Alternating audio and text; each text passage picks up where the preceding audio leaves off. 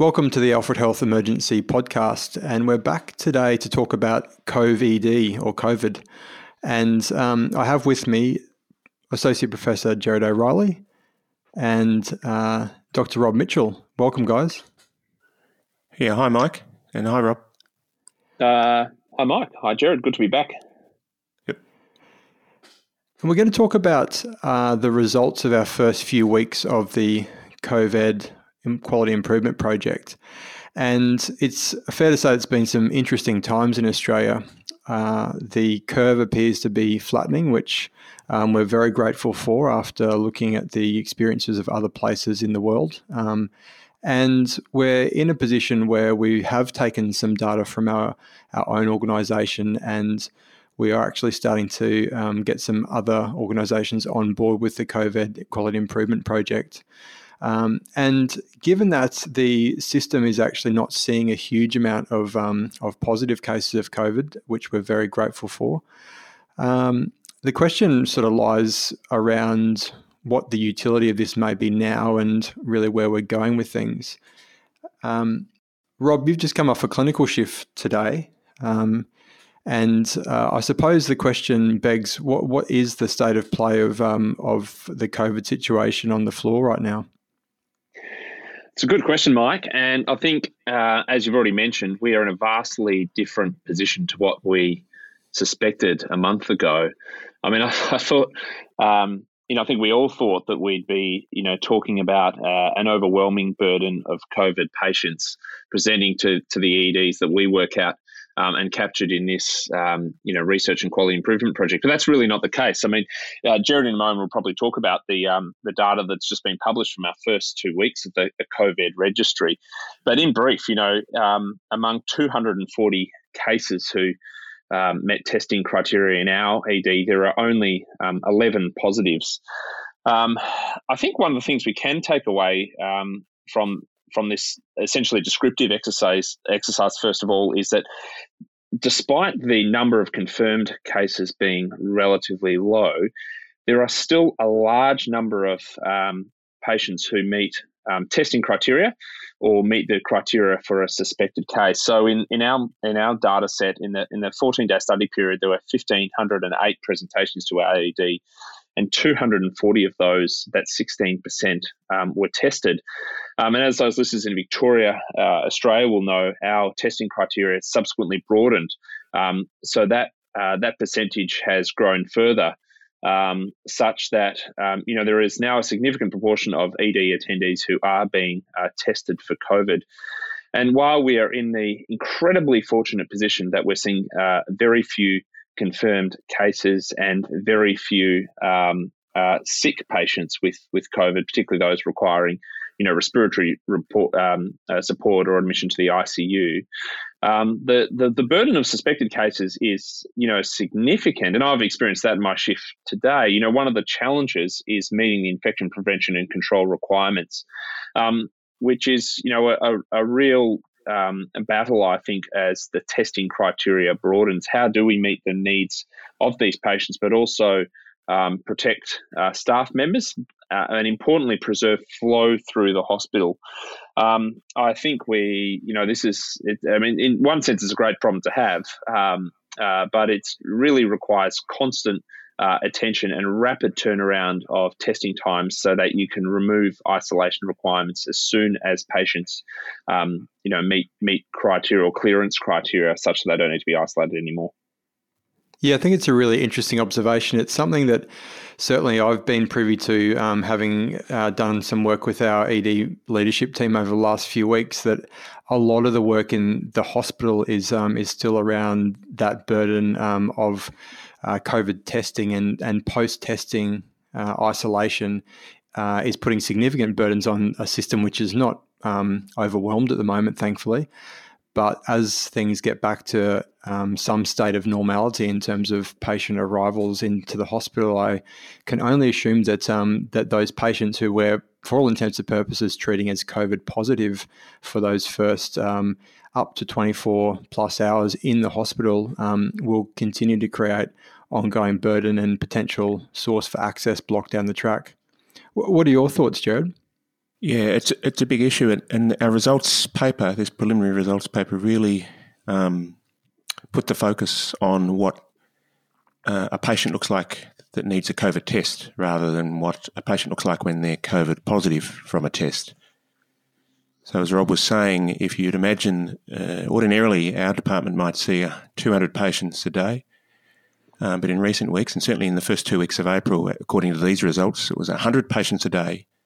And out of those 100 patients a day, 16 per day were tested and isolated for COVID, and less than one a day were COVID positive uh, at some point in care, their care. So that it's a it's a very small proportion that were COVID positive, but we're treating everyone as being potentially COVID. Um, so we're testing appropriately, as is everybody uh, around the country, I'm sure. Um, but it but it's a big volume of testing at the moment, really to ensure and protect uh, our health services from uh, undetected uh, COVID positive patients being in the health service or being discharged to the community. Now, I know you're um, a big fan of the Table One, um, and I'm just looking through that myself. And is there anything else in the numbers that you can take out of um, of this as potential early learnings? I think uh, the numbers were uh, consistent with what one might expect with a study that's um, got some fairly clear criteria on who's being tested, which have moved a little bit, as we know, uh, since the 14th of April. But for the first two weeks of April, most patients uh, in this study sample had shortness of breath, or had cough, or had subjective fever. Uh, few of them, in fact, uh, had any overseas travel in the previous month or any contact with a confirmed case uh, of the overall group of patients that were tested. There was a small number, uh, again, of the overall number of patients tested that uh, had fever or hypoxia or hypotension. These were the main findings of the overall group, and uh, there are 11 patients, just 5% uh, of patients, which is an important number but relatively small, that required mechanical ventilation in the ED, and a similar number, 12 or 5% of the overall population that were tested uh, died whilst in hospital. If we then looked, and it's very difficult to make any inferences given how few COVID positive patients there were at 11, being 5% of those that were tested. But we can look at them and see that most of that group had actually had some overseas travel in the previous 28 days, not surprisingly, in the first two weeks of April as a source of infection. Most of them, had, or they'd had contact uh, with a confirmed case.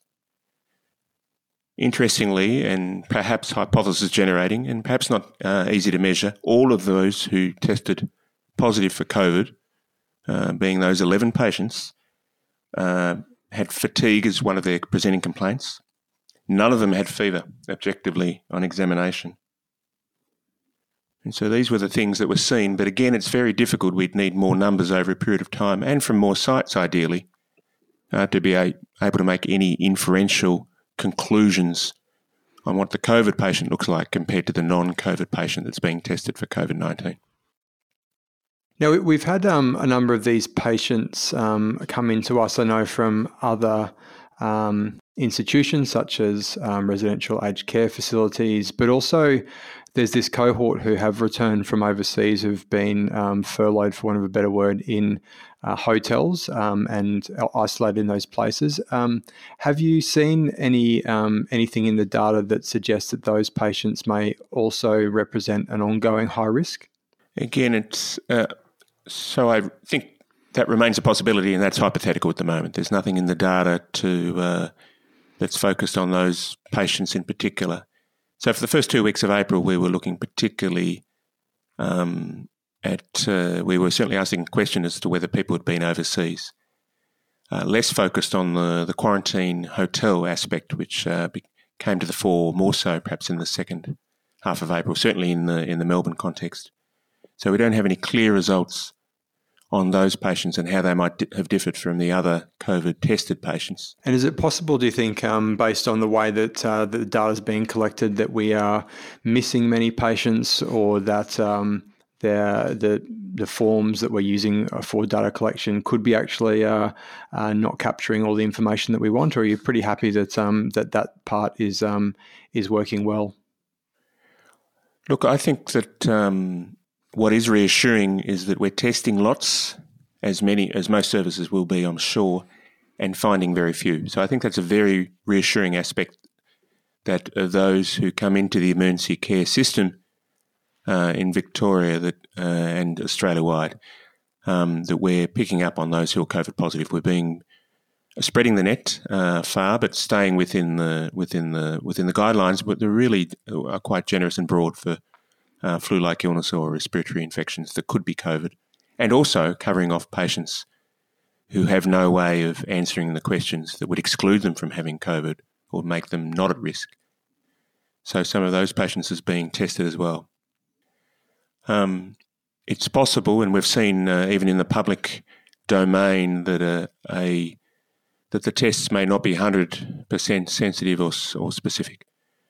So what uh, what may happen at times is there may be a positive test followed by a negative test, or vice versa. So we have to be cautious to over uh, conclude on the basis of one test. Um, so keeping an eye on that data will be important going forward but certainly who we're testing, I think, and uh, and who we're recording in our EMR, our electronic medical record, as being as having a test and why they had a test. I think that's quite complete.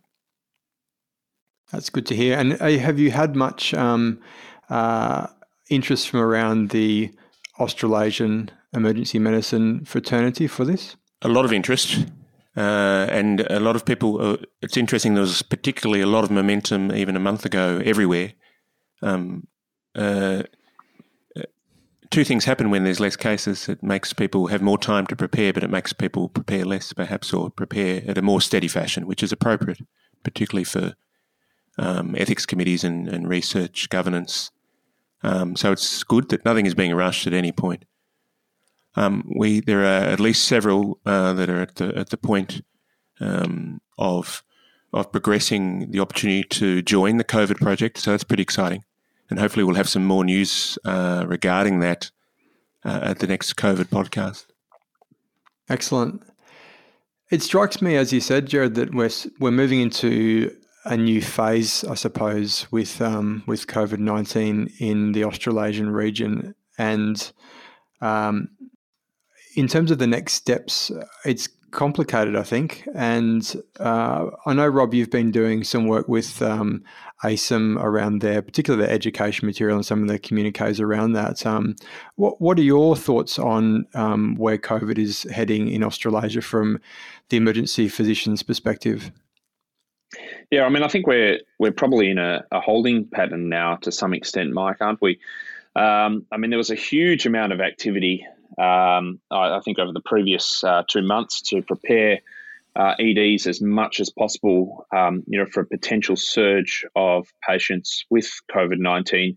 And as you mentioned, the, the, college and many other organisations have done a lot of work to help uh, EDs prepare for that. For those aren't aware, um, uh, the college has a lot of really good resources resources on their website, acem.org.au forward slash uh, COVID nineteen. Um, and then includes uh, some clinical guidelines focused on Australia New Zealand um, EDs. There is some specific information about there about how you can zone the ED, how you can adopt triage processes, um, what is optimal treatment for, for COVID patients. Um, at, at, the beginning of their care in the ED. Um, so I think that's a helpful resource.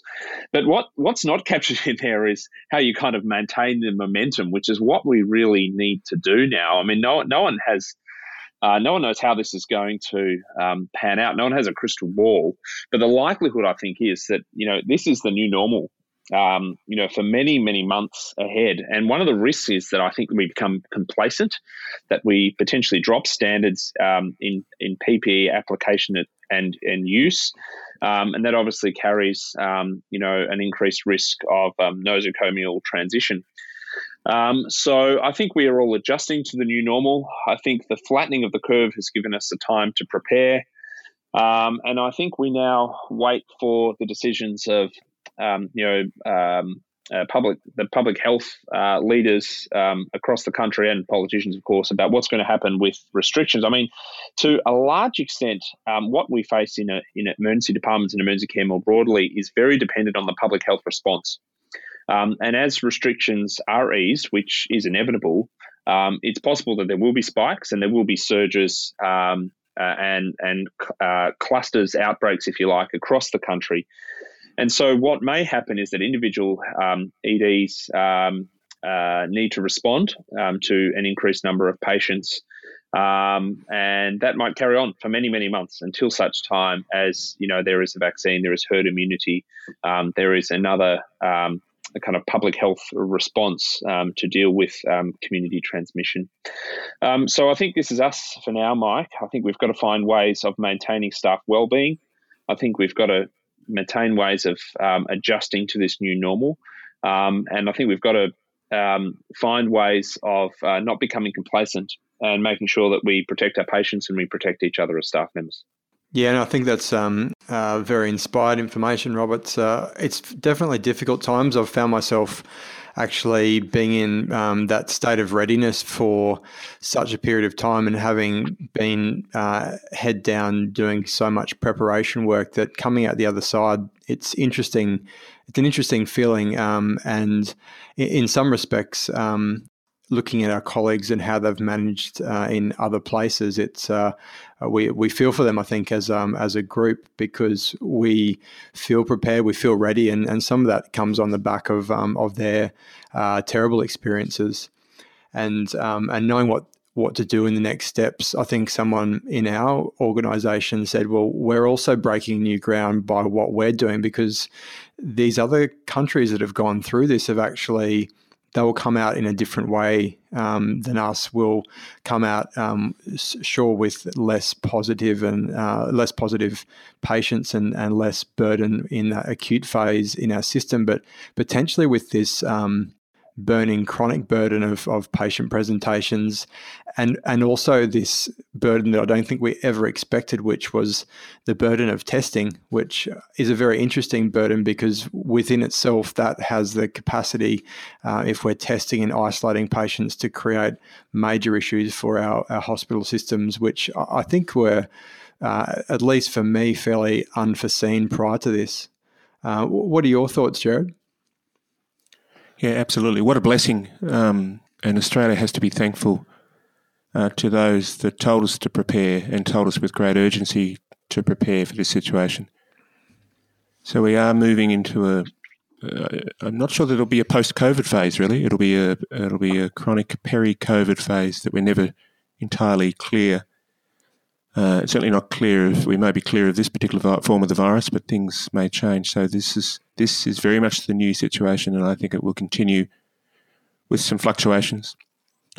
Um, you can look at the curve uh, in recent days, and it can look a little bit like the curve was about six weeks ago, just at the beginning before it uh, uh, before it peaked. And so there's always going to be that uh, concern going forward, and it's going to. So we have to organise ourselves as we are doing on how we manage the burden of testing and uh, and have a situation that we're able to pick up uh, when cases of a respiratory infection or otherwise uh, are on the move as and uh, through presentations to emergency departments is one way certainly a very important way of picking that up.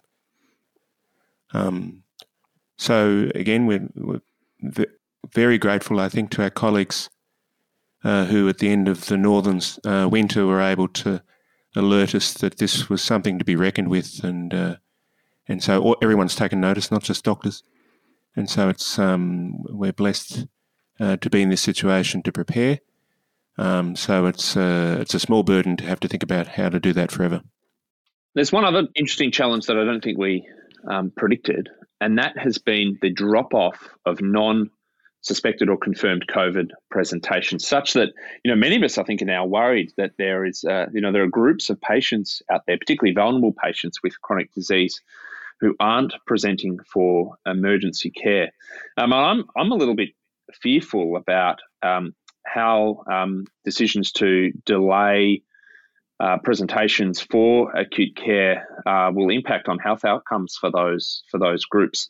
Um, you know, I know there's lots of people having conversations around this, um, and I, I, think it's a kind of another area of, of, research that we need to progress to figure out who's not presenting, um, why are they not presenting, and what can we do as clinicians um, and um, you know in conjunction with our public health colleagues to encourage people who are in need of acute and emergent care to, to present to EDs. I um, you know I suspect I, I don't have data on this obviously, but I suspect that one of the reasons that you know individuals, the public, are concerned that by presenting to an ED they increase their chance of exposure to COVID nineteen, and to some extent that is true. But I think we all need to work hard to reassure our patients uh, and those in the community that if you are in need of, of healthcare, that you should, um, you know, present to an ED um, because we, we don't want people suffering at home and we certainly don't want people dying in the community um, from preventable diseases that could be uh, addressed through a visit to an ED. Yeah, I agree, Roberts. Um, it's hard to fathom where where the patients that we normally see go now and, and how they get their care because I know that um, community based care is is also um, at lower than normal rates. So it is it's certainly a worry and and possibly something that we won't actually have any data on for some time. And uh, yeah, the the only way around that, as you said, is those public health messages, which I know our hospital is putting out to um, to request uh, that people actually come into hospital if need be. And um, and aside from that, it's um it's a difficult thing to know and a difficult thing to manage, obviously. So interesting times, and the paper that Gerard and uh, Rob spoke about will be actually uh, live in EMA, and uh, so that will be out there for everyone to look at. Hopefully, we will actually continue this COVED project and uh, continue to actually bring you information around that and and the design of this really is um, evolving, as was mentioned in our first podcast, such that we uh, hope to flex to whatever the needs of uh, of the uh, emergency medicine community around COVID are in terms of information sharing and data sharing. So um, look out for changes, um, minor changes in the data that we collect, and hopefully some of those will start to reflect uh, that more chronic need that we are talking about as well um, around COVID management in Australasia. Thank you very much for your time, Gerard, and thank you very much for your time, Rob. Thank you, Mike, and I want to thank everybody that's been involved in the project, uh, many, uh, including the co-authors on the paper, uh, uh people from the very much the clinical and the research sphere in uh, in emergency department. Um, so, and thanks for this opportunity today. Uh, thanks, Mike, and stay safe. That applies to you, Gerard, and everyone else who's working in EDs. We across uh, Australia and across the world, in fact, we may have fewer COVID presentations um, than we expected. Um, but as we've discussed today, there are still challenges out there, and we all need to take care of ourselves. Thanks, guys. Until next time. Cheers.